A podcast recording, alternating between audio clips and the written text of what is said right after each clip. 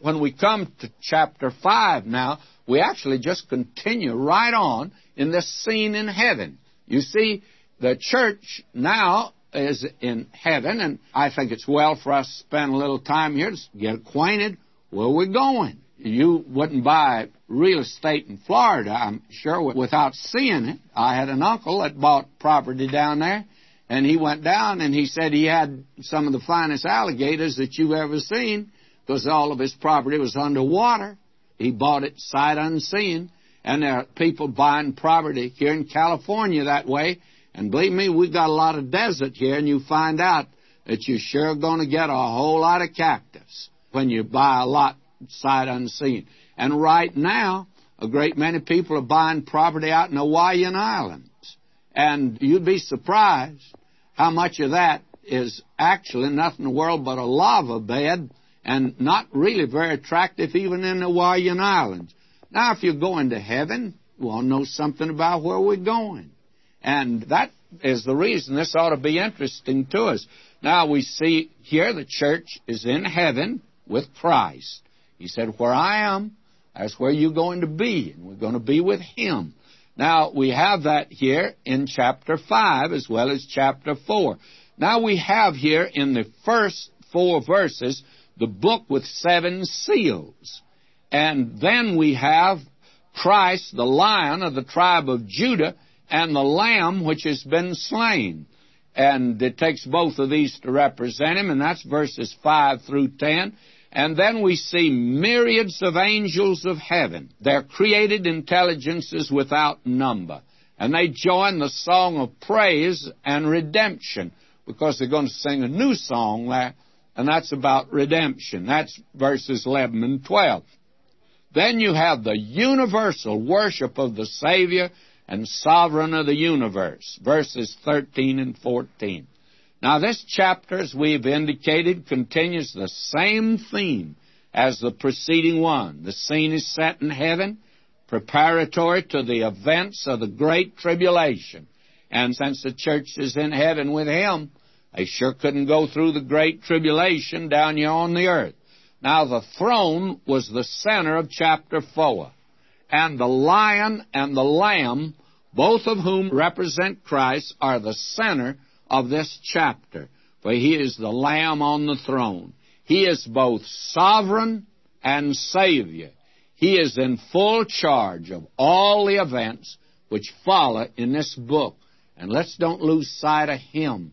That's very important. Now let's look at this book with seven seals here in the first four verses.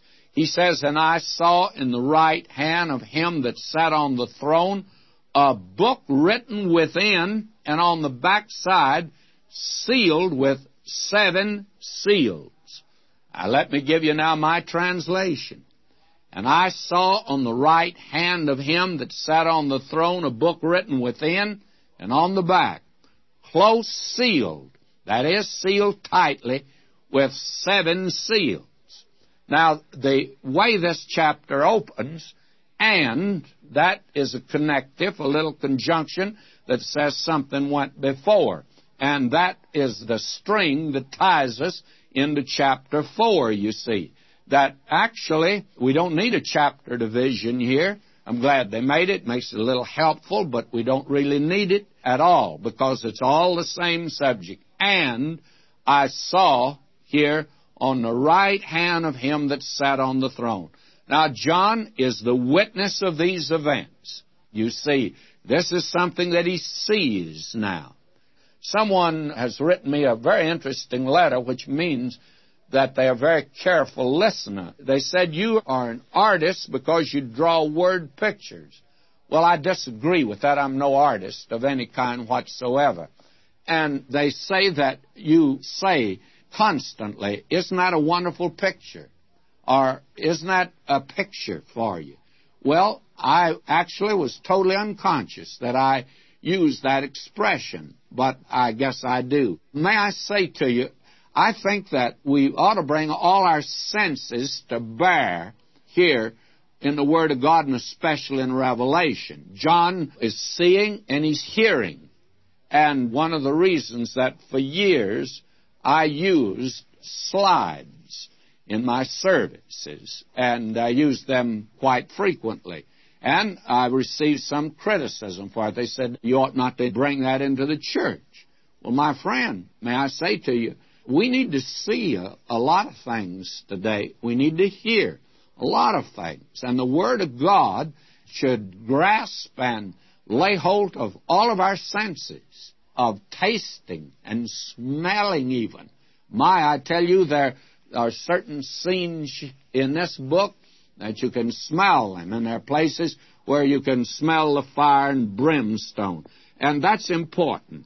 Now, we find here that God the Father holds in his hand a scroll, which is rolled tightly and sealed closely with seven seals.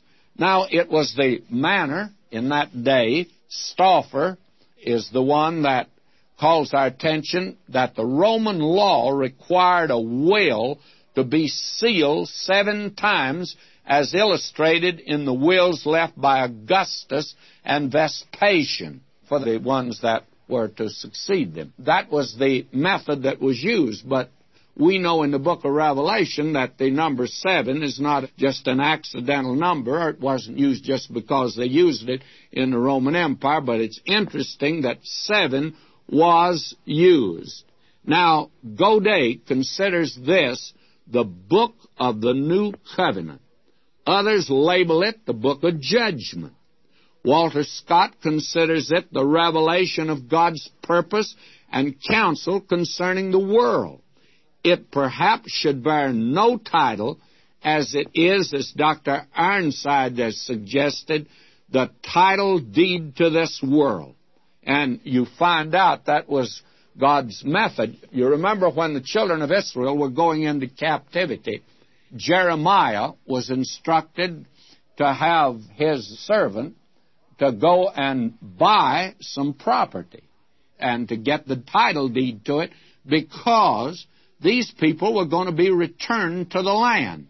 Now, I think that what you have here is a title deed. And who holds the title deed to this earth down here? Well, none other but the Lord Jesus. He alone has it. There are several explanations regarding this. I think probably I ought to turn to several passages of Scripture right at this point. In the seventh chapter of the book of Daniel, verse thirteen, I read, I saw in the night visions, and behold, one like the Son of Man came with the clouds of heaven, came to the Ancient of Days, and they brought him near before him. And there was given him dominion and glory and a kingdom, that all people, nations, and languages should serve him. And his dominion is an everlasting dominion, which shall not pass away, and his kingdom that which shall not be destroyed. Now, I believe that here you have a suggestion that what is being handed over to the Lord Jesus, and we'll see it will be handed over to him, is the title deeds to this world in which you and I live. He created it. He redeemed it. It belongs to him, and that is the picture that is given to us. And you also have the same thing, you remember, in Zechariah. And you remember I told you in Zechariah that you need to know it to understand Revelation. In the fifth chapter, he says, Then I turned and lifted up mine eyes and looked, and behold, a flying roll. Same thing. And he said unto me, What seest thou? And I answered, I see a flying roll, the length thereof twenty cubits, the breadth thereof ten cubits. Then said he unto me, This is the curse that goeth forth over the face of the whole earth. For every one that stealeth shall be cut off. And some think that the Ten Commandments are on this, and that the world is to be judged according to those commandments. There have been many suggestions. And I would like to make this suggestion because, very candidly, I feel like that it's more in line than any other that I have come across. And I believe that, to be more specific, it represents God's new covenant with Israel. And he talks about that a great deal. Jeremiah had said that, behold, he'd make a new covenant. that he'd write the law, not upon tables of stone, but upon their hearts. And now in Romans, the eleventh chapter, we find Paul writing, beginning at verse twenty-six and twenty-seven. I'm reading now. And so all Israel shall be saved, as it is written, there shall come out of Zion the deliverer, and shall turn away ungodliness from Jacob. For this is my covenant unto them, when I shall take away their sins. Now, if you turn over to Hebrews, the tenth chapter, at verse sixteen, you'll read language like this. This is the covenant that I will make with them. After those days, saith the Lord, I will put my laws into their hearts, and in their minds will I write them. Now, that is the thing that Jeremiah had mentioned in the thirty-first chapter. Now, I'll read on here in Hebrews, the tenth chapter, at verse seventeen. And their sins and iniquities will I remember no more. Now, where remission of these is, there's no more offering of sins. You see, the old covenant God had made with Israel depended on man. The Ten Commandments said, do, do, do. And it depended upon the weak arm of the flesh, and as a result, it failed. Not because there was anything wrong with the Ten Commandments or with the law God gave. The problem was with man. It's just the same thing that you have in the Garden of Eden.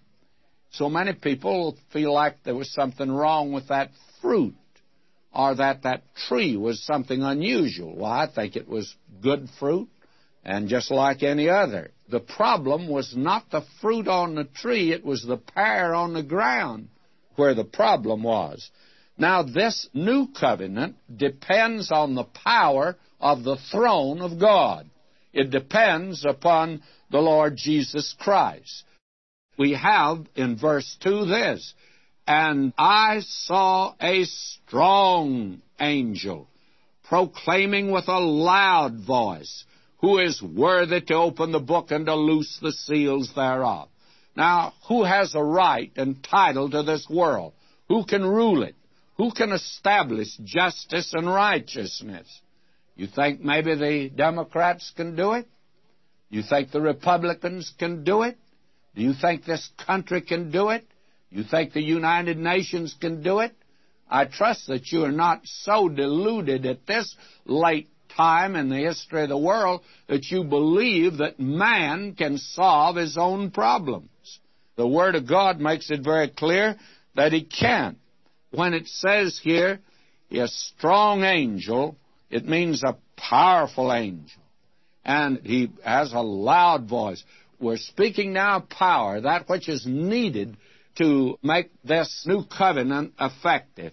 Now I read verse three, and no man in heaven or on earth, neither under the earth, was able to open the book, neither to look thereon.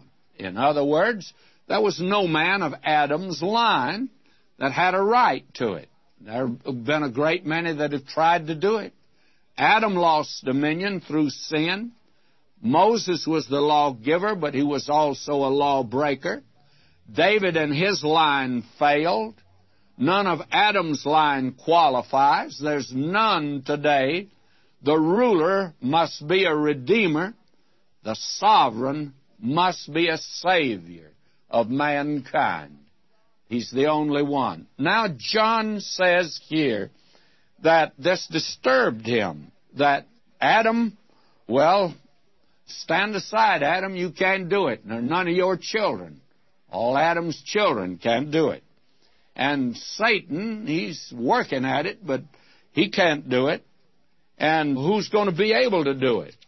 Well, notice what happened. John says, I wept much because no man was found worthy to open and to read the book, neither to look thereon. This disturbed John a great deal. This man had a real passion for prophecy, and he had a holy affection and a pious curiosity. He wanted to look into the things that even angels can't look into. And John enters into the drama because he's come from earth. And the revelation, you see, was written in tears. Is the earth to continue in sin and sorrow? Is there no future for the earth? Well, listen to Paul in Romans eight twenty-three. And not only they, but ourselves also, which have the first fruits of the Spirit, even we ourselves groan within ourselves, waiting for the adoption, to wit, the redemption of our body. Is no one competent to rule this earth? John is overwhelmed by the possibility that there may be no one. Paul again says, for we know that the whole creation groaneth and travaileth in pain together until now. Romans eight twenty-two. Personally, I think evolution is the most pessimistic philosophy and theory that anyone can entertain today. No wonder it's led to so many suicides among the intelligentsia. What hope is there if it took millions of years to get where we are today? Well, what is the hope for the future? Isn't there someone that can straighten out this problem? And it's so petty and so little and narrow-minded to hear politicians say, we're going to make peace in our time, we're going to do that. And it is even more tragic to hear the church say today that they can straighten out the affairs of the world, or that they can even evangelize the world. Oh, my brother, there's just not any around here that can qualify to open this book and take charge of this earth that we're on. And John weeps a great deal because of that. And it's a good thing that this book was not opened here or shown here in Southern California, because we've got just a whole passel of preachers that could tell you what's in the book on the inside, on the outside, and all around it. They can even tell you what's on the cover. They have all the answers today. Well, poor John, it's too bad that he, instead of being in Patmos, he could just been in California, because we've got them that can give you the answers today. Well, John didn't have the answer. We're going to have to find one that can open that book.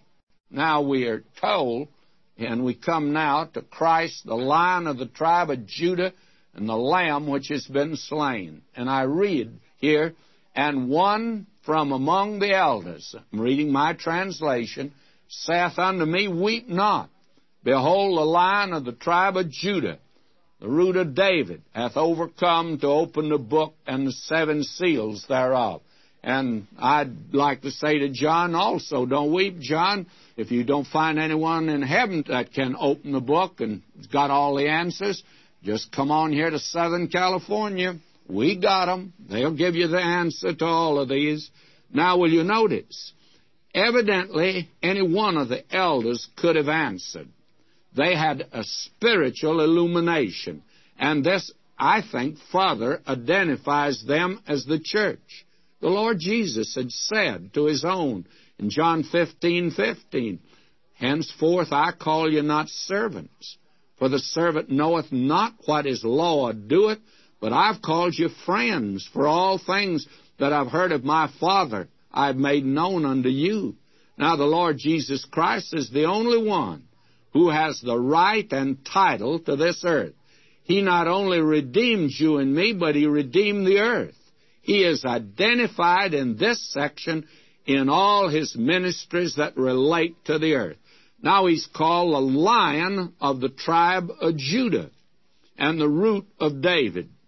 The Lion of the tribe of Judah identifies him, of course, with the tribe of Judah. That was the thing that you recall that old Jacob, when he was dying, called his twelve sons around him.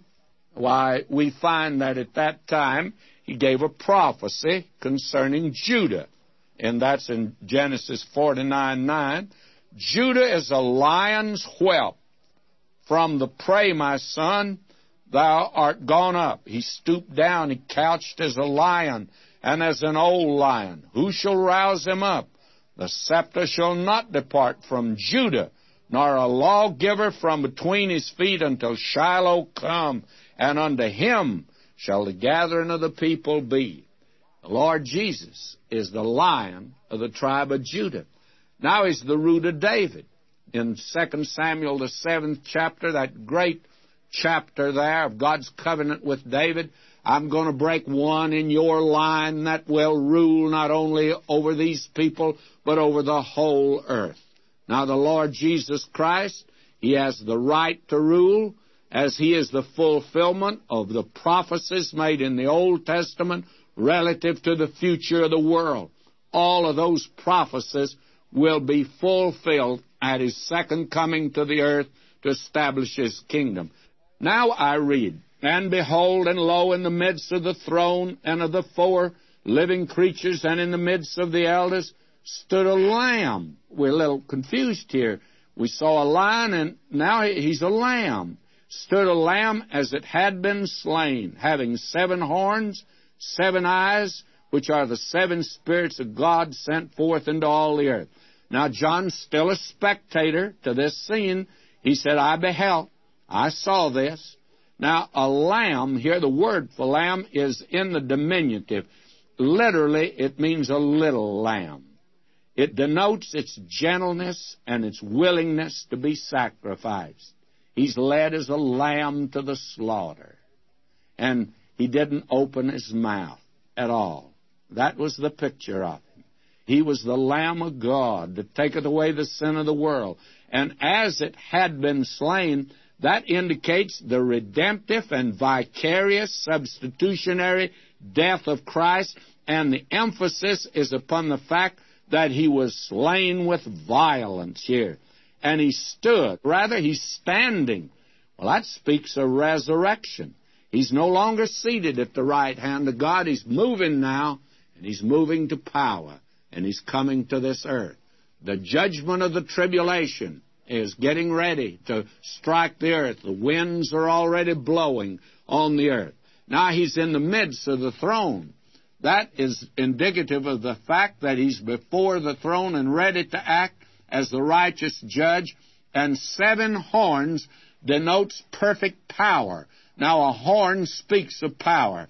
Turn to Daniel seven eight if you want to have a confirmation of that. He is omnipotent. And seven eyes denotes he has perfect knowledge. He's omniscient. He is the omnipotent and the omniscient God. And he moves in the fullness of the Spirit, who is the Spirit of wisdom and understanding. Now, here he is, a lion and a lamb. The lion character refers to his second coming. The lamb character refers to his first coming. The lion speaks of his majesty. The lamb speaks of his meekness. As a lion, he is a sovereign. As a lamb, he's a savior. As a lion, he is a judge. As a lamb, he is judged. The lion speaks of the government of God, and the lamb speaks of the grace of God. Now, verse seven, "He came and took out of the right hand of him that sat upon the throne." And took is correctly, he hath taken. He moves to the throne through the tribulation. He judges the world in righteousness before he reigns in righteousness. He's no longer the intercessor of the church, for the church is now with him. He's beginning to act as judge, and the movement here is important. Verse eight, "And when he had taken the book, the four living creatures and the four and twenty elders fell down before the Lamb, having every one of them harps and golden vials full of odors, which are the prayers of saints." Now, when he took the book, and that is aorist tense, this is the great movement of all creation. And he takes over now. Notice the worship of the Lamb by the four living creatures and the twenty-four elders. And the harp denotes praise. Now, the elders do not play on the harps, if you notice. That's just a token of praise to God. I'm so glad to find out I'm not going to be an angel, and I'm not going to play on a harp. That just doesn't appeal to me. You may want a harp, and I guess if you want one, they'll get you one in heaven, but I'm thankful I don't have to have one. Now, the four and twenty elders acts as priests. Only the church is a priesthood of believers in heaven. Doctor Carl Armadine gives this arresting thought. The prayer of Christ for believers is answered in the elders, that they might know him. Here they are right in his presence, that they might be with him. They are with him there, that they might behold his glory. Now, the vials full of odors is more accurately bowls full of incense, and that's the prayers of the saints. You see, this just happens to be the church there. They are the priesthood. Now, in verses nine and ten, and they sung a new song, saying, Thou art worthy to take the book and to open the seals thereof, for thou wast slain, thou hast redeemed us to God by thy blood out of every kindred and tongue and people and nation, and hast made us unto God a kingdom of priests, and we shall reign on the earth. And probably I should read my translation all the way through. Let me read it. They sing a new song, saying, Worthy art thou to take the book, to open the seals of it, for thou wast slain, didst purchase unto God in thy blood men of every tribe, tongue, people, and nation, and madest them unto our God a kingdom and priests. They shall reign on the earth. Now, they indicates that both living creatures and elders sing this song. The angelic hosts join the church here in praise, and they sing. That denotes the continuation of praise. Praise is directed to the Lamb with the book. He's praised now as the Redeemer of man in all ages and races. And this is going to be the first time that I'm going to sing. I've never been able to sing, but I'm going to be in that chorus, friends. I'm going to sing praises unto him. Now, the new song is the song of redemption. The old song is the song of creation.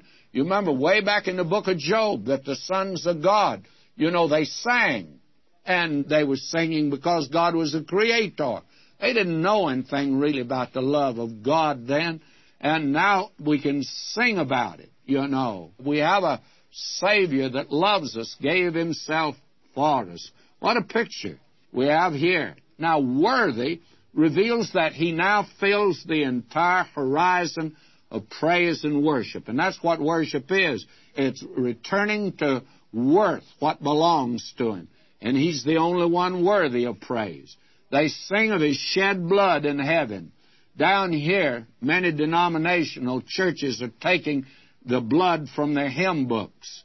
But may I say, in heaven, they're going to put it back in the hymn book. They're going to sing about the blood up there.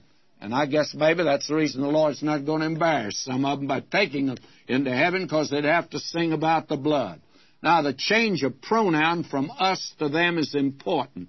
They are praising the Lamb for those yet to be saved on the earth, the tribulation saints. And a kingdom and priests refer to the tribulation saints. The church will not reign on the earth, but over the earth, and that's important. Now, there are myriads of angels of heaven that join in this song. I'm reading my translation. And I saw and I heard a voice of many angels round about the throne, and the living creatures and the elders, and the number of them was ten thousands of ten thousands, myriads and myriads, and thousands of thousands, saying with a great voice, Worthy is the Lamb that has been slain to take the power and riches and wisdom and might and honor and glory and blessing. It all belongs to him. John says, I saw and I heard many angels around the throne, and the number of them's fantastic. I think that they're probably innumerable, and that's what he means here. John says, I looked and I saw a company around the elders, and I thought that is great, and they were singing, and then he says, all of a sudden, I looked out yonder, and boy, there was a crowd. I couldn't count them. Nobody could count them. A computer couldn't count them. His created intelligence is praising him. You see, I don't know why you want to go to heaven if you don't want to praise him and worship him down here. Now we have the universal worship of the Savior and Sovereign of the universe. And it closes on this note, verses thirteen and fourteen. And every creature which is in heaven, and on the earth, and under the earth, and such as are in the sea, and all that are in them, heard I saying, Blessing and honor and glory and power be unto him that sitteth upon the throne, and unto the Lamb forever and ever. And the four living creatures said, Amen. And the four and twenty elders fell down and worshipped him that liveth forever and ever. Every animate creature of God joins in this universal act of worship, both in heaven and earth. Evidently the animals in the earth and the fish in the sea join in this volume of praise. And the living creatures add their amen to it. And the church here falls down in silent adoration and praise. Oh, my friend, I think the proper way to conclude this today would be for me to sing the Hallelujah Chorus. But I can't sing, and I don't have the Hallelujah Chorus before me. And you're very fortunate that I don't.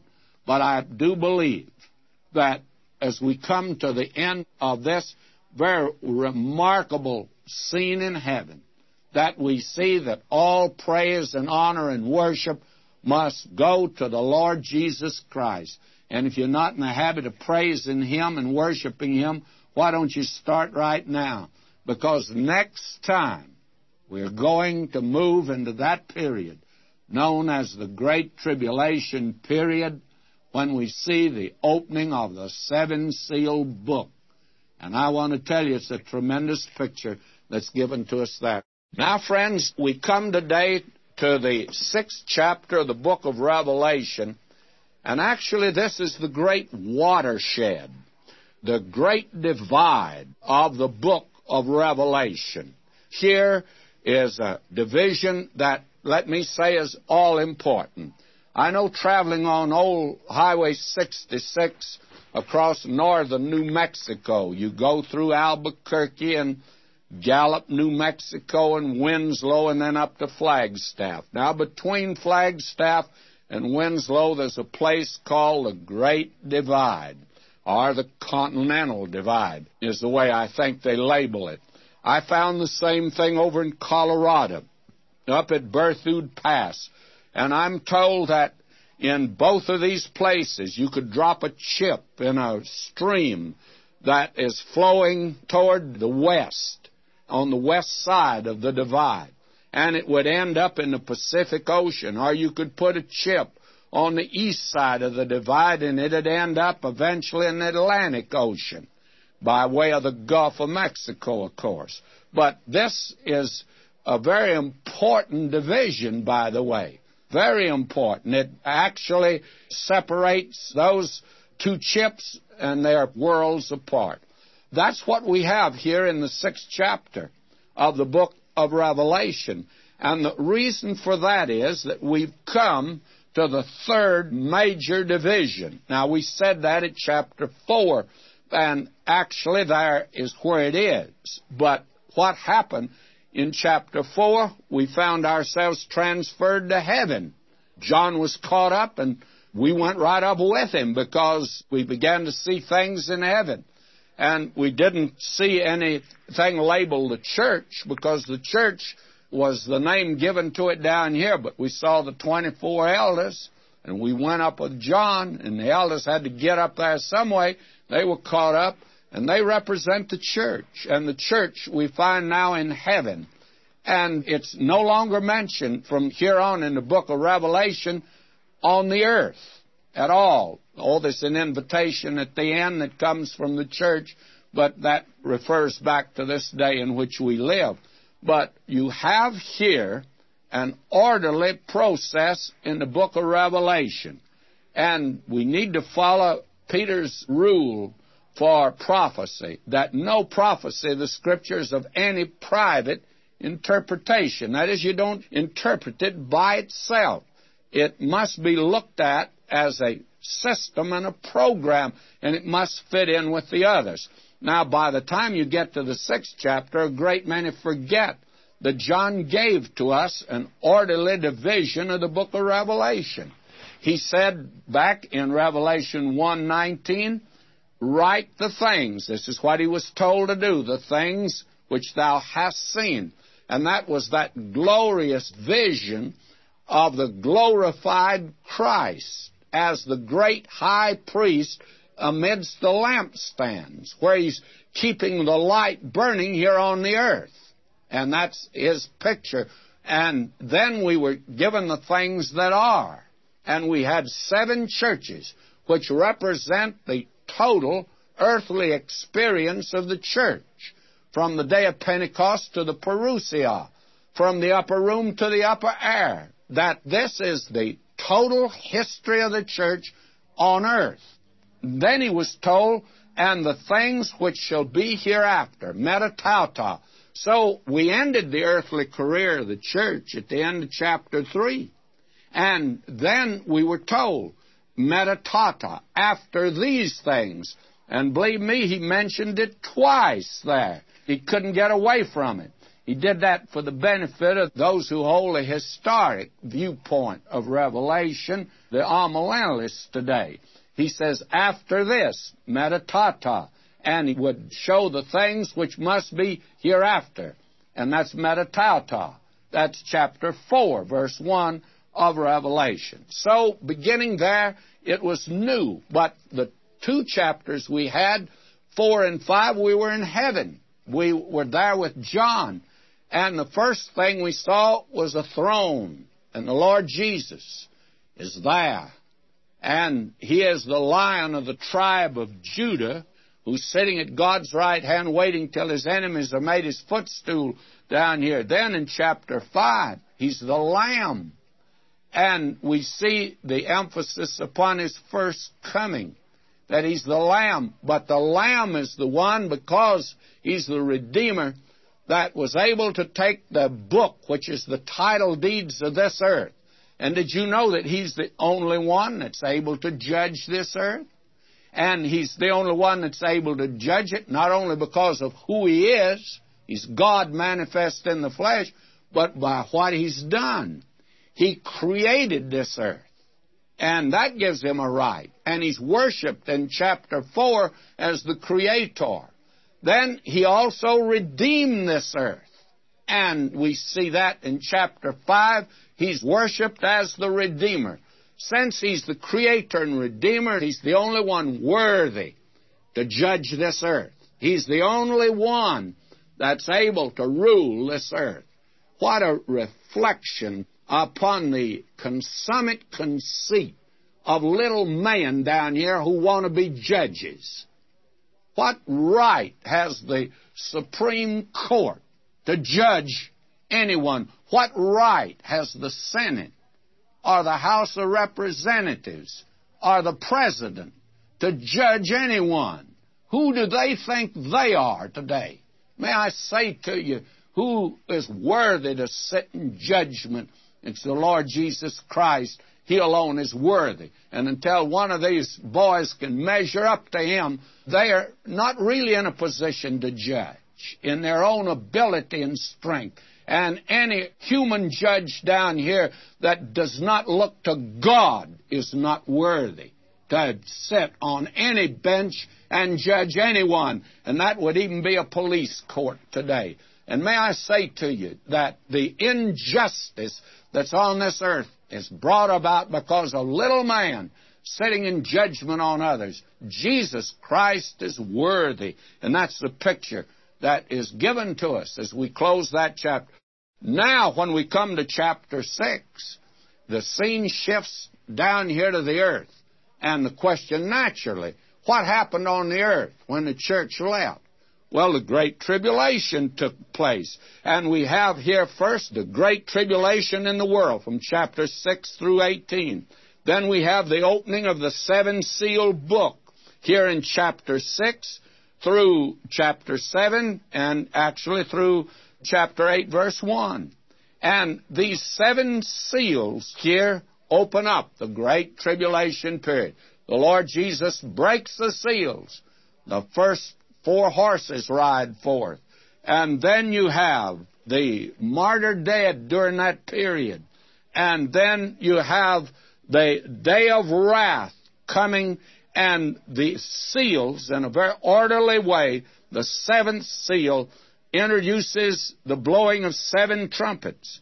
The blowing of the seventh trumpet introduces seven startling persons. And when we come to that beast out of the sea, that introduces the seven bowls of wrath in chapters fifteen and sixteen. And then the last bowl of wrath brings to us the burden or the judgment of Babylon.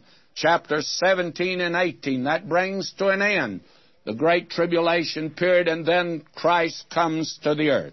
It's quite interesting to note that Babylon is the first judgment, and it's the last judgment. Babylon at the Tower of Babel represents the first organized rebellion against God. That's in Genesis eleven. And then Babylon represents the last rebellion against God, both religiously, that's Revelation seventeen, and politically, that's chapter eighteen. And we find here that this brings to an end man's little day on this earth. Now, the important thing for us to keep before us is the one who was worthy to open that book. He's directing everything now. And that means that we have in this book, as we were told at the beginning, it's the revelation, the unveiling of Jesus Christ. He's no longer walking among the lampstands, for they all have been removed from this earth. He's no longer the high priest standing as intercessor, but he's now the executor of God's will upon the earth as he opens the seals of the book. All of the judgments of the Great Tribulation usher forth from the seals, out of which come the trumpets, the persons, and the bowls. And the Great Tribulation is triggered from heaven. Jesus Christ directs the entire operation. And that's the reason we've said in Psalm two, he shall break them with a rod of iron. Somebody said they don't like all this. You don't? Well, do you have a better suggestion? If you do, would you pass it on to the Lord Jesus of how he's going to put down the rebellion on this earth? How do you think he'd put it down? Suppose he came like he did nineteen hundred years ago. Do you think that in Moscow today they are ready in the Kremlin to turn it over to him? How about our country today? I'm telling you, they're not even about to turn it over to him in Washington, and neither party is interested in putting Jesus Christ on the throne. They've got some very unworthy men on both sides that would like to be on the throne. Oh, my friend, may I say to you that he alone is the one that is worthy. And how is he going to come to power? Just exactly like the second psalm said, he'll break them with a rod of iron, and we're going to have that from now on. This is judgment on the earth. Now, the church was delivered. Why? Because they were such nice, sweet Sunday school children? Oh, no. They were sinners, but they were saved by the grace of God. And only those that have rejected the grace of God go in the Great Tribulation period.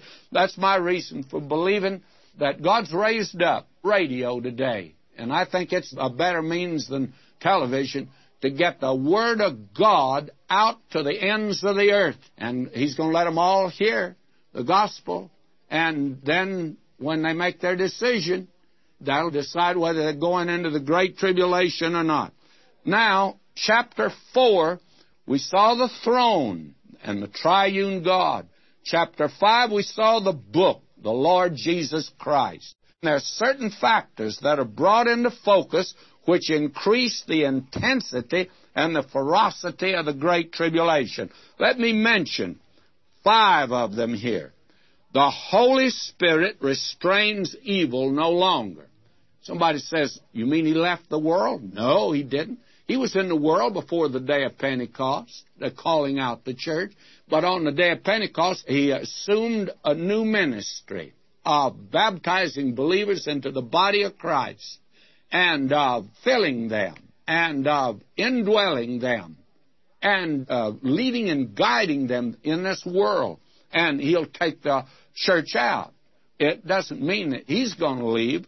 He'll still be here, but he won't restrain evil any longer.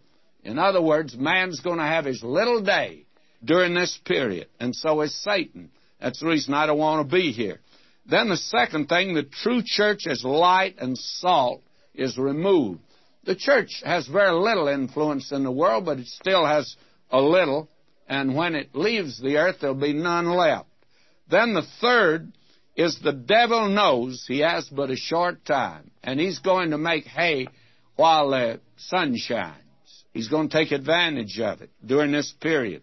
And God's going to give him free rein. We'll see that in this period. And the fourth thing, evil men are free to carry out their nefarious plans. In other words, Antichrist. He'll be able to take over this earth for a brief period of time. And then the fifth, there is direct judgment from God. And we have that, by the way, in this chapter here in verse seventeen, if you'll notice there. For the great day of his wrath is come, and who shall be able to stand? This is a tremendous period, you see. And the Great Tribulation, I do not think, breaks suddenly like a great tornado. The opening of the seals is gradual, logical, chronological. They're open one at a time. Book of Revelation makes sense. And as we come to this chapter now, to the text, may I make this statement very carefully, and that is, from here on, that is actually from chapter four on, it is future.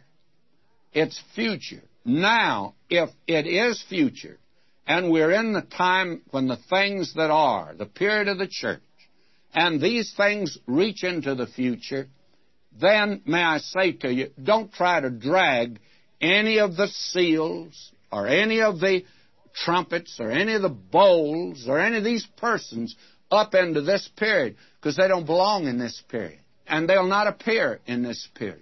Now, I think we're seeing the setting of a stage today, but I don't think that any of these things are taking place today. Yet we find that a great many men are doing just that, and it's sensationalism, of course, and it, I guess, gets listeners and it sells books. But it sure isn't according to the way John put it down here. It's quite logical now. And we want to put that down as an axiom that from here on it's future. And it's going to come to pass, but none of these things has come to pass. When we went through the church, seven churches, we could fit that into history. You can't fit any of this into history. Now, that's the difference between the futurist and the historic viewpoint. Although it's quite interesting to me that many who hold a historical viewpoint, the historical school, many of them assume that this is future from here on, or a little farther down. They make it future. In other words, they just can't fit it into history. The amillennialist attempts to fit everything from here on into history. And as a result, there are about fifty different systems of interpretation, according to Doctor Walbert, that have come out of the historical viewpoint. And, friends, forty-nine of those are bound to be wrong. And, personally, I think the other one is, too. And also, let me quote again from Doctor Walbert. He quotes from John Cummings' book, Lectures on the Apocalypse, and he holds the historic viewpoint. But he believes in the premillennial return of Christ and the futuristic character, the latter portion of the book of Revelation. That's quite interesting. But he made this startling statement. Now, I didn't make this statement. I'm not prepared to make it, but he made it. Listen, I'm reading now. I believe that one half of the professors of the gospel are nothing better than practical infidels. Well, you think about that. That means that fifty percent of the church members today are not believers at all. That, my friend, I just say it and leave it right there, because I went to a seminary that was all millennial, and they attempted to fit in this rest of Revelation into the historical or the amillennial viewpoint. And it was almost, well, it was ridiculous at times to put that on. When we reached the place where it says Satan was put in the bottomless pit, and they believed that had already taken place. And I said, well, how do you explain the activity that is taking place today? Well, the professor explained it like this. He said, you know that he is chained, but he has a long chain on him. It says it's like when you take a cow out in a vacant lot and tether her out there on a long rope and let her graze. And that was his explanation. And my comment was, I said, Doctor, I think Satan's got a pretty long chain on him then, because he's able to graze all over the world today.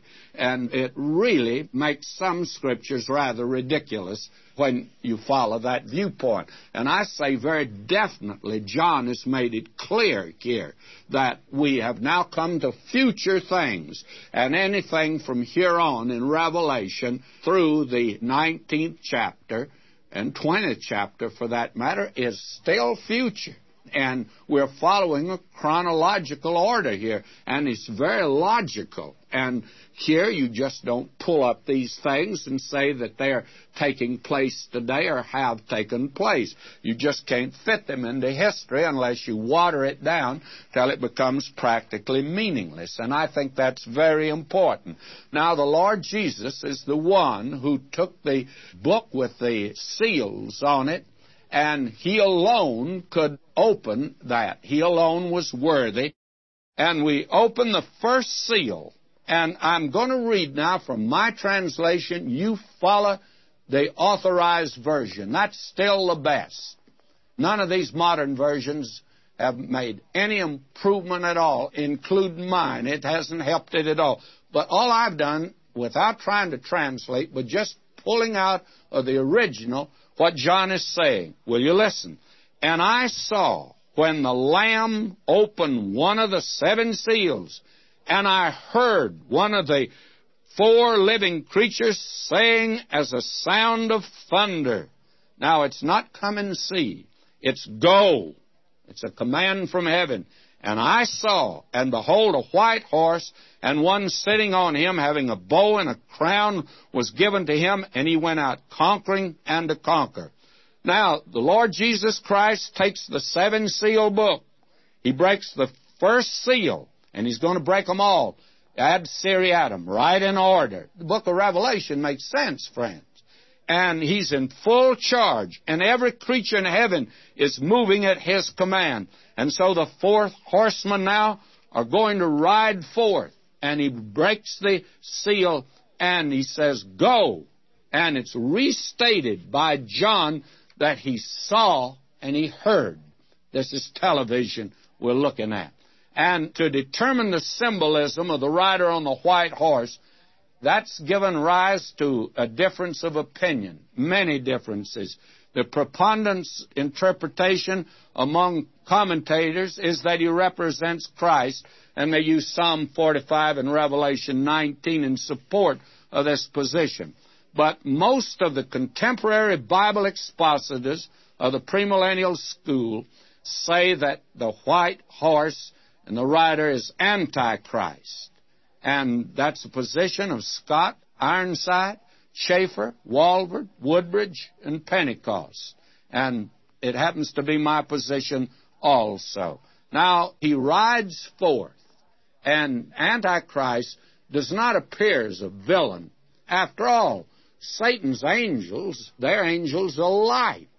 They don't look like demons. They don't have horns. And so Antichrist is going to come as the most attractive man that the world has ever seen so far, because they didn't see the Lord Jesus and they don't see him today. But they're going to accept this man because he's come in his own name. And we are moving today in the direction of a world dictator. More and more is that true. All the nations of the world today are disturbed. Lawlessness abounds. Governments are not able to control as they should. This is all preparing the way for the coming of one who is going to rule. And he's not going to have horns or cloven feet. He's going to be the most attractive man the world has ever seen, and they will elect him, and the world will acclaim him. And when he takes over, it's sure going to be bad for the world. Now, this is not just the ravings of a preacher here in California.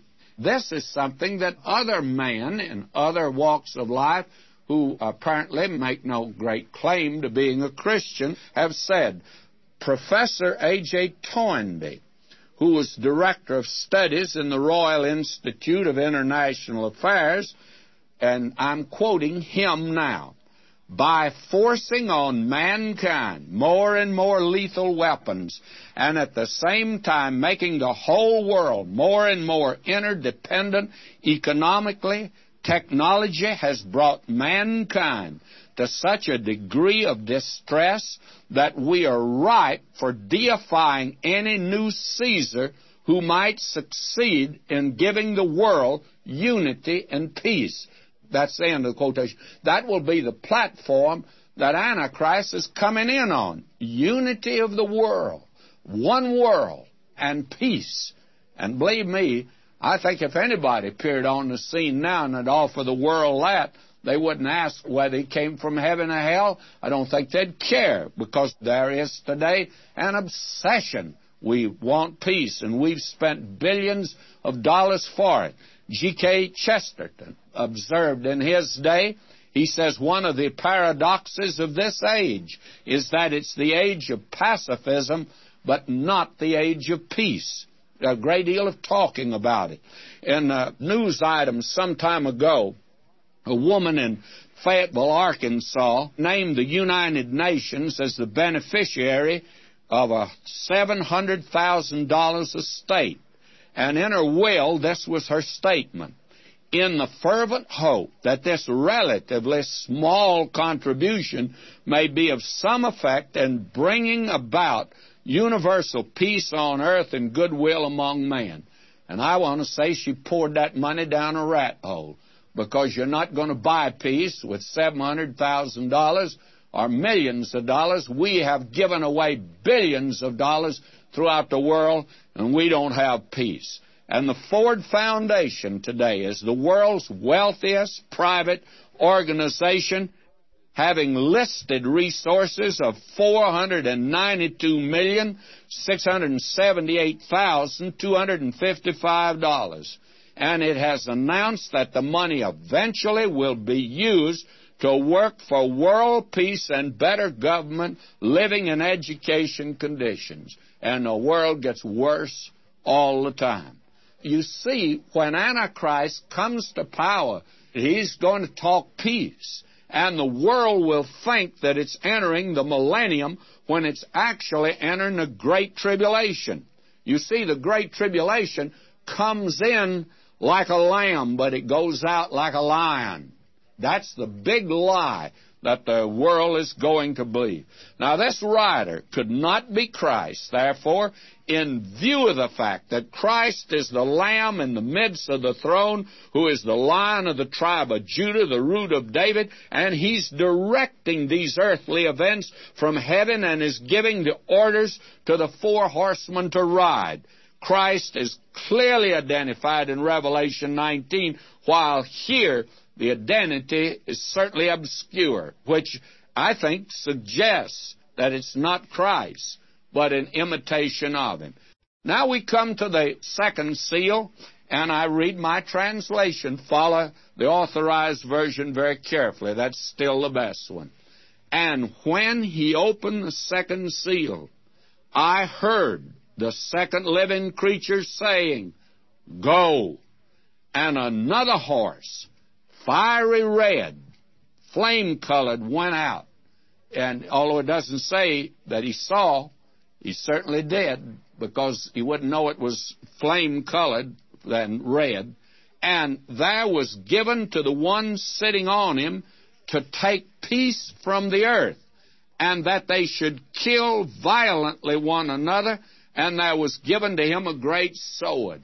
Now, the first horse couldn't be Christ, could it?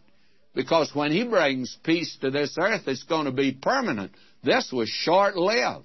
Immediately after the first horse rode, the white horse, then here comes the red horse of war on the earth.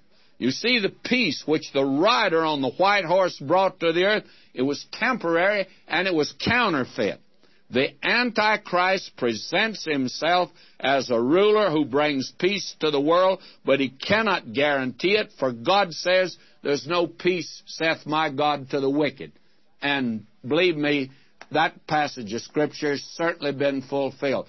And isn't that exactly what every one of the candidates for office in our country today, and certainly in my lifetime, I never shall forget that we were promised. I remember the candidate said that our boys would never go across the ocean and fight again, and promised peace. We were going to have peace.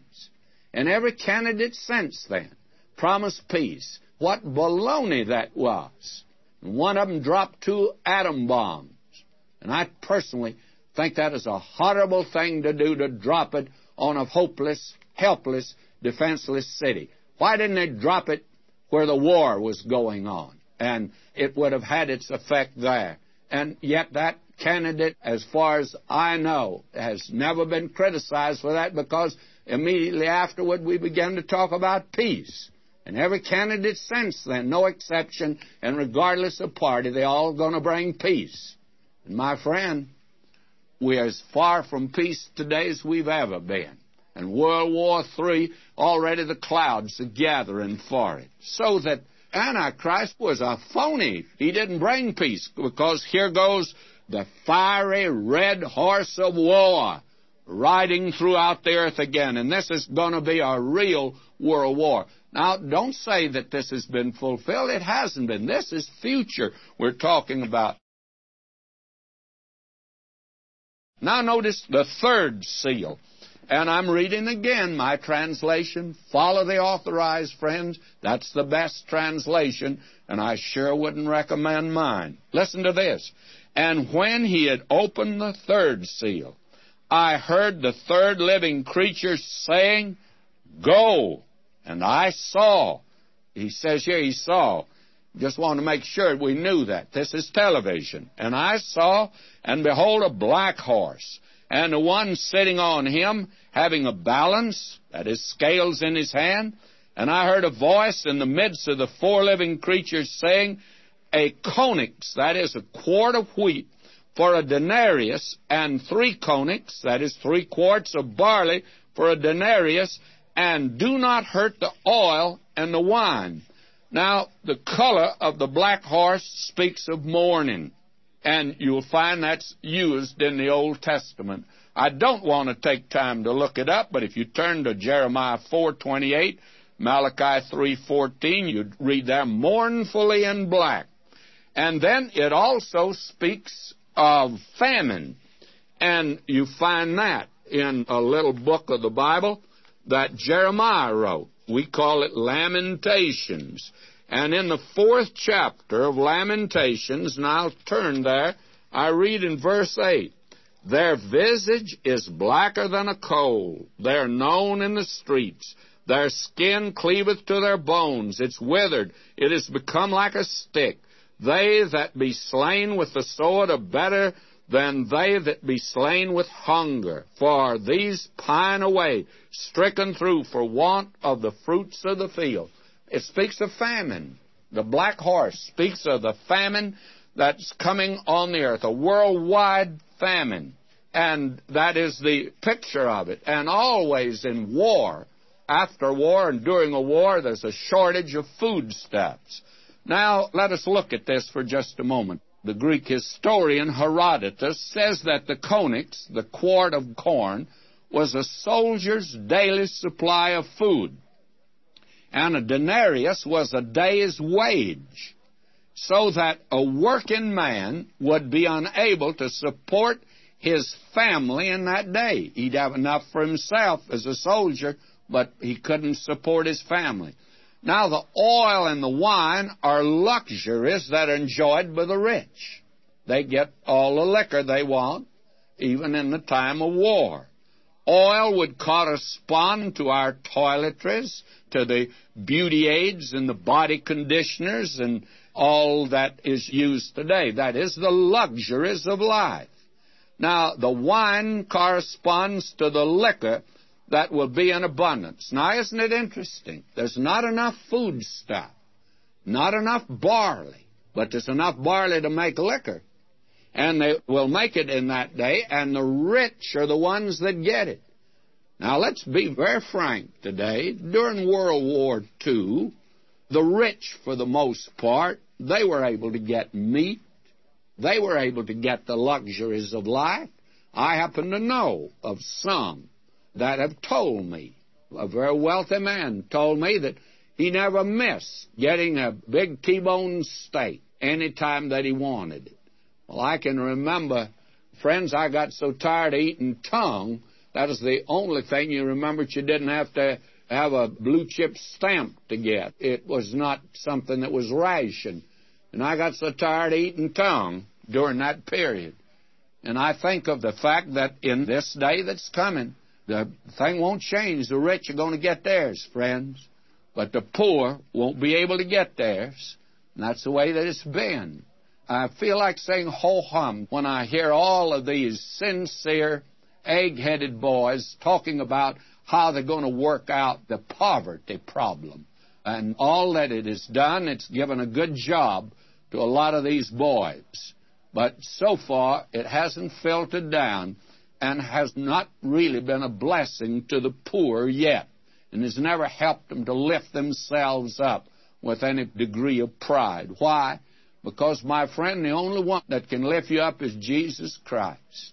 And none of these egg-headed boys are able to do it. Now, I'm sorry to have to say that, but somebody needs to speak out today against all of this tomfoolery that our government is going through and the waste and spending of money today. All that it does is just create another bureaucracy, and it saps up our tax dollar today. My, this sort of thing is abroad today. But just think what it's going to be in that day. This we're talking about is future. The only reason I make application today is to show that this is not unreasonable. It's going to take place. Now, it was way back in seventeen ninety-eight that the Reverend Thomas Malthus concluded that the power of population is indefinitely greater than the power of the earth to produce subsistence for man. And he made a prediction that there would come a time there'd be worldwide famine. And again, if I might quote Toynbee, sooner or later, food production will reach its limit. And then, if population is still increasing, famine will do the execution that was done in the past by famine, pestilence, and war combined. And Sir John David Orr, who was the Director General of the United Nations Food and Agricultural Organization, when he was in that office, he warned. He says, I shall finish my office by giving a last warning to the world. If it's not solved, there will be world chaos in the next fifty years. The nations of the world are insane. That's his statement, not mine. And someone has made the statement, there are today seven hundred fifty million people getting hungrier in countries bordering the communist sphere. And this thing is growing. Famine always follows war.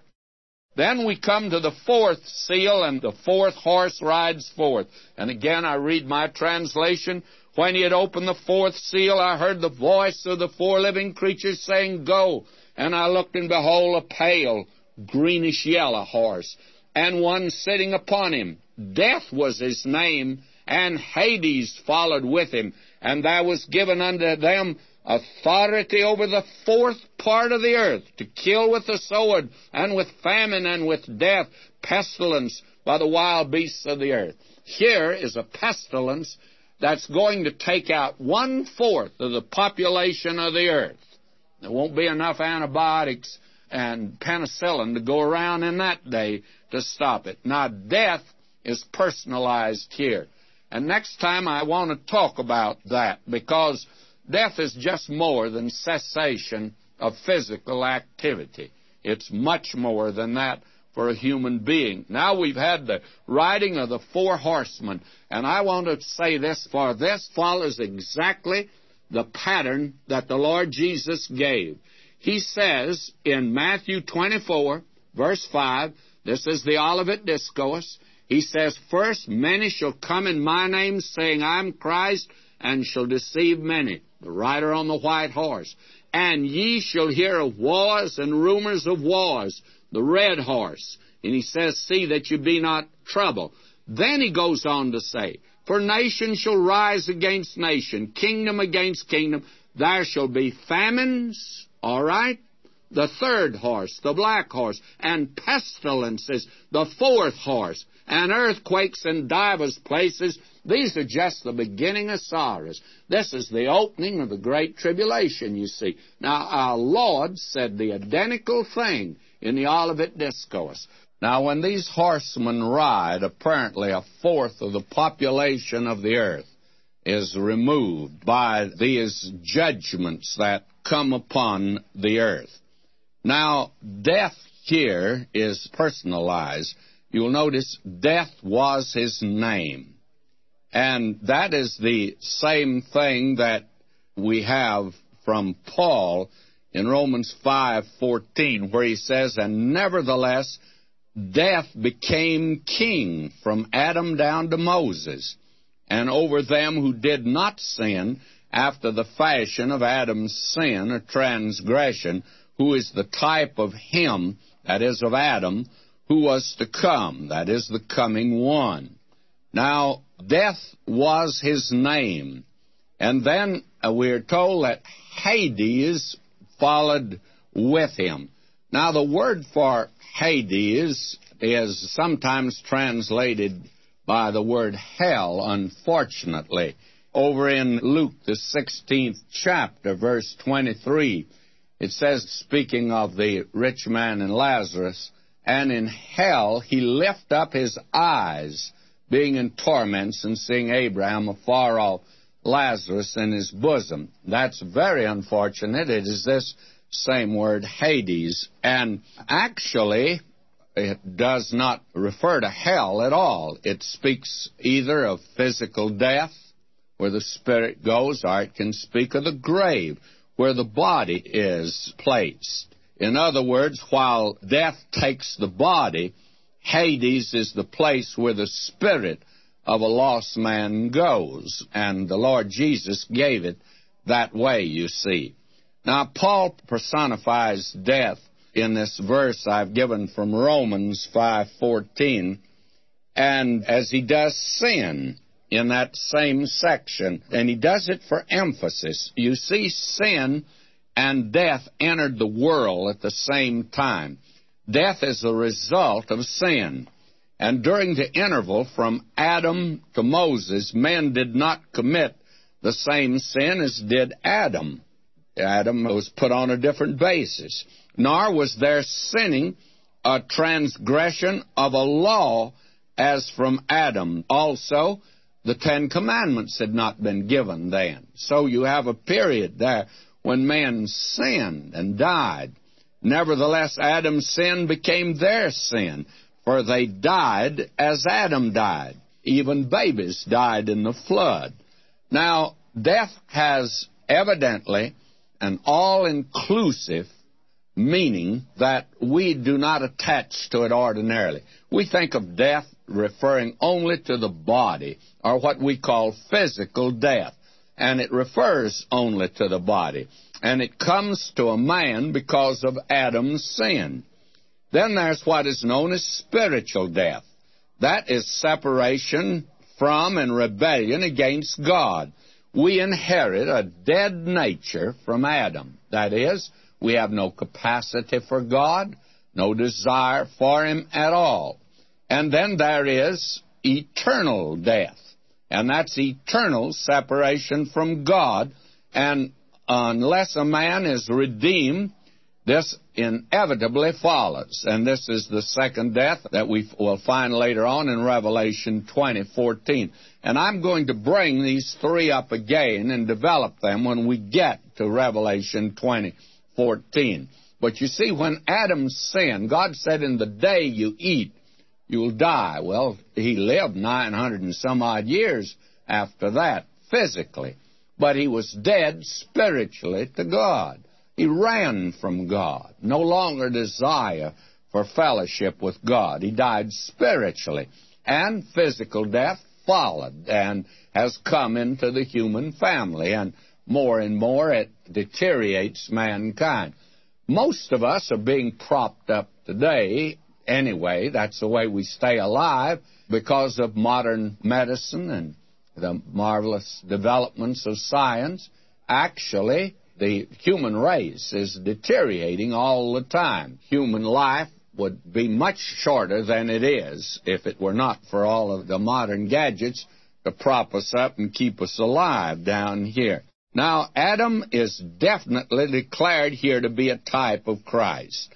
Death must be laid at Adam's door as his total responsibility. You see, God did not create man to die. It was a penalty imposed because Adam transgressed God's command. His transgression is our transgression, and his death is our death. Thus, Christ is the head of a new creation, and this new creation has life in him, and only in Christ. He alone can give life. And he is totally responsible for the life and the bliss of those that are his own. Doctor Schaefer put it like this, and this is a theological statement. Thus, spiritual death comes immediately through an unbroken line of posterity. Over against this, physical death is received from Adam immediately, as each person dies in body because of his own personal share in Adam's first sin. Now, during the Great Tribulation, death will ride unbridled. The Lord Jesus put it like this, except those days should be shortened, there should no flesh be saved, but for the elect's sake, those days shall be shortened. Now, at the great white throne, death is finally destroyed, and we are going to see that later on. Paul confirmed this. He said, the last enemy that shall be destroyed is death. That's First Corinthians fifteen twenty-six. And John reasserts it in Revelation twenty-one four. And God shall wipe away all tears from their eyes, and there shall be no more death, neither sorrow, nor crying, neither shall there be any more pain, for the former things are passed away. This is something that's very important for us to see. Now we see that the sword, famine, pestilence, and wild beasts will decimate this earth by one-fourth. And this is something that God had said would come. Ezekiel had predicted it in Ezekiel fourteen twenty-one. For thus saith the Lord God, how much more when I send my four sore judgments upon Jerusalem, the sword and the famine and the noisome beast and the pestilence, to cut off from it man and beast. So the pale horse represents plague and pestilence that will stalk the earth, and it will also encompass the possibility of germ warfare. And I don't want to get into that today, but there are men that have made this statement, and there's scientists. One of them, Doctor Holtman at the University of Tennessee, says, while the greater part of a city's population could be destroyed by an atomic bomb, the bacteria method might easily wipe out the entire population within a week. Now that brings us down to the fifth seal, and I want to read again my translation in verses nine and ten. Now the four horsemen have ridden, and here we have the prayer of the martyred remnant. Uh, apparently those that were slain in the Great Tribulation seem to be primarily the ones that are here. I have always felt that it included all the Old Testament saints. But let me read now my translation here. And when he opened the fifth seal, I saw under the altar of burnt sacrifice the souls of those slain on account of the word of God and on account of the witness which they had. And they cried with a great voice, saying, how long, O Master, the holy and true, dost thou not judge and avenge our blood on them that dwell on the earth? Now this altar is in heaven, and is evidently where Christ offered his blood for the sins of the world. And those of you acquainted with my book on the tabernacle know that I take that position that his literal blood is in heaven. Now let me confirm that with Hebrews uh, chapter nine, verses twenty-three and twenty-four. It was therefore necessary that the patterns of things in the heavens should be purified with these, but the heavenly things themselves with better sacrifices than these. For Christ is not entered into the holy place made with hands, which are the figures of the true, but in heaven itself, now to appear in the presence of God for us. And so we have here the Old Testament saints, as the Lord Jesus put it, that the blood of all the prophets which was shed from the foundation of the world may be required of this generation from the blood of Abel to the blood of Zacharias. And now included with this are those in the Great Tribulation period, because we've already found a fourth of the population have been wiped out. And they are resting on Old Testament ground, and they're on good solid ground. They are only pleading for justice on the basis of God's holy law. Now, notice verse eleven, and again I'm reading my translation. There was given to them, that is, to each one a white robe, and it was said to them that they should rest in peace, yet for a little time, until their fellow servants also and their brethren, who should be killed even as they were, should be fulfilled. In other words, the tribulation saints, all of them are to be included in the second resurrection, by the way. Now, that brings us to the opening of the sixth seal, and now the great day of God's wrath has come. This is evidently the beginning of the last half of the Great Tribulation period. We're going to make a division in it a little later on. But let me read again my translation, verses twelve and thirteen. And I saw when he opened the sixth seal, and there was a great earthquake, and the sun became black as sackcloth of hair, and the whole moon became as blood, and the stars of heaven fell to the earth, as a fig tree casteth her up unripe figs when she is shaken of a great wind. Now, the great day of his wrath is before us, and it opens with these tremendous events in the heavens. In other words, at the beginning of the tribulation, you have all of these events taking place, and you also have it at the end of the Great Tribulation period. And you find that in Joel, the second chapter, verse thirty, at the beginning of the tribulation, at the end, Joel three, nine, seventeen. We've seen that before. Now, the fact we're having an increase of earthquakes today is no fulfillment of this at all. This is to take place in the Great Tribulation period. But the interesting thing is that earthquakes in the past have really taken off a great deal of the population of this earth. Professor R A Daly, in his book, Our Mobile Earth, has written this. In the last four thousand years, earthquakes have caused the loss of thirteen million lives, and the most awful earth shock is yet to come. And that's interesting, because we're going to find out a little later on in Revelation sixteen, eighteen, that there's a great earthquake such as there was not since there was man upon the earth, so great an earthquake, so mighty, and the cities of the nations fell. What a picture that you have here. Now, the earthquakes today are not a fulfillment of this. They just merely show that it could happen as God's Word says it will. Now, verse fourteen in my translation, and the heaven was removed as a scroll when it's rolled up, and every mountain and island were moved out of their places.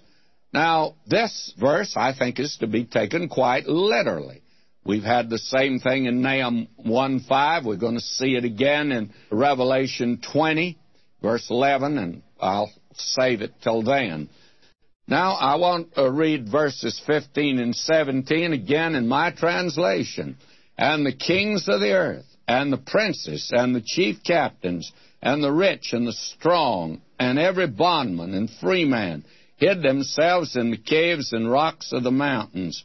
And they say to the mountains and to the rocks, fall on us, and hide us from the face of the one sitting on the throne, and from the wrath of the Lamb, for the great day of their wrath came, and who is able to stand? Now, we have here something that's quite interesting. There are those on the earth that are praying to the rocks and to the mountains to fall on them, because they want to be hidden from whom? The wrath of the Lamb. Now, this is the great day of the wrath of God. But now we come to an interesting statement, the wrath of the Lamb. Now, the wrath of God is that day, the day of the Lord, that day that we've seen all the way through the Old Testament. That is the Old Testament prophets. It's a day that is coming upon the earth. It's yet future, and we're told it's the wrath of the Lamb. Now, there is a strange statement. The Bible is filled with paradoxes, and I'm sure that you've discovered that Scripture abounds with them. Now, somebody says, well, what's a paradox? Well, haven't you heard the definition of a paradox? It's two doctors in conference. Well, that'd be a paradox, but this is different. It's a proposition which is contrary to received opinion. That is, that which is seemingly contradictory. On the surface, the assertion seems contradictory, but closer examination reveals it's factual.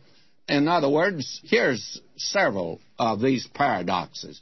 The farther an object goes from you, the larger it gets. Now, you know that's not true, is it? But it is true. When a balloon goes up, it'll get smaller to the eye, but the balloon is getting larger all the time as the atmosphere gets thinner. Then here's another paradox. Water flows uphill in Sequoia National Park. Somebody said, I don't believe it. Well, my friend, literally tons of it flows uphill. And you say, well, that certainly is a paradox. It certainly is.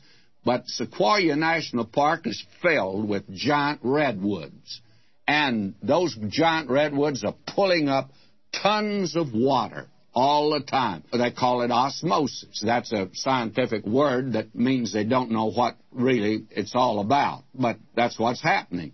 And then the closer you get to the sun, the hotter it is. Well, out in Hawaiian Islands, in a tropical climate, which you look up on the top of Mauna Kea, and there's snow up there, and it's closer to the sun than you are. May I say to you, there are a lot of paradoxes that are true. Now, the Christian life is a series of paradoxes. For when I was weak, then I'm strong. Well, we've got one here, the wrath of the Lamb. Now, the Lamb is a familiar figure of Christ. And how in the world can a little lamb that's noted for gentleness and meekness, suppose it did get angry? What then? It's like a tempest in a teapot. Well, will you notice, from the days of Abel to John the Baptist, the Lord Jesus Christ is depicted as a lamb. John says he's the lamb slain from the foundation of the world. In other words, God did not choose the lamb because it possessed characteristics of Christ, neither sacrificial aspects. God created such an animal to represent Christ, and that little lamb was the animal. And that's the reason God created it, because Christ is the lamb slain before the foundation of the world, before any lamb was ever created. Now, he has the qualities of a lamb. He was meek. Come unto me, all ye that labor and are heavy laden. He says, I'm meek and lowly. He was gentle. Suffer the little children to come unto me. He was harmless. You never saw a sign up, beware of the lamb. You've seen a sign, beware of a dog, but not a lamb. He was harmless. He was humble. Christ washed the feet of his disciples. Now, this is a tremendous thing. Here we have one whose life was marked by winsomeness. His life was like the perfume of a lovely and fragile flower. His coming was a doxology. His stay was a blessing, and his departure was a benediction. Even the unbelieving world has been fascinated by his life. Now, the Lamb sets forth his sacrifice. Abraham said, God will provide himself a lamb, and God did provide himself a lamb. Then, what about the wrath?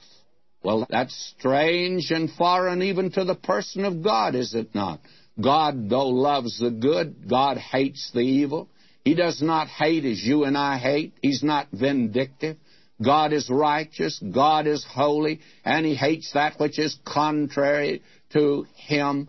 He calls himself Jehovah is a man of war. He's strong in might. He's mighty in battle. And the gospel reveals the wrath of God. Paul said the wrath of God is revealed from heaven. And you look at this world we're in today, my friend, it reveals already the wrath of God, the judgment of God. Now, it's like mixing fire and water to bring wrath and a lamb together. But all the fury of the wrath of God's revealed in the Lamb. May I say to you, when he was here, he made a scourge of small cords. He drove out the money changer. Was he bluffing? He was not. He called the religious rulers a generation of vipers, whited sepulchres. He cursed the fig tree. He said, woe unto you, Capernaum. And Christ rejected Jerusalem, but he had tears in his eyes.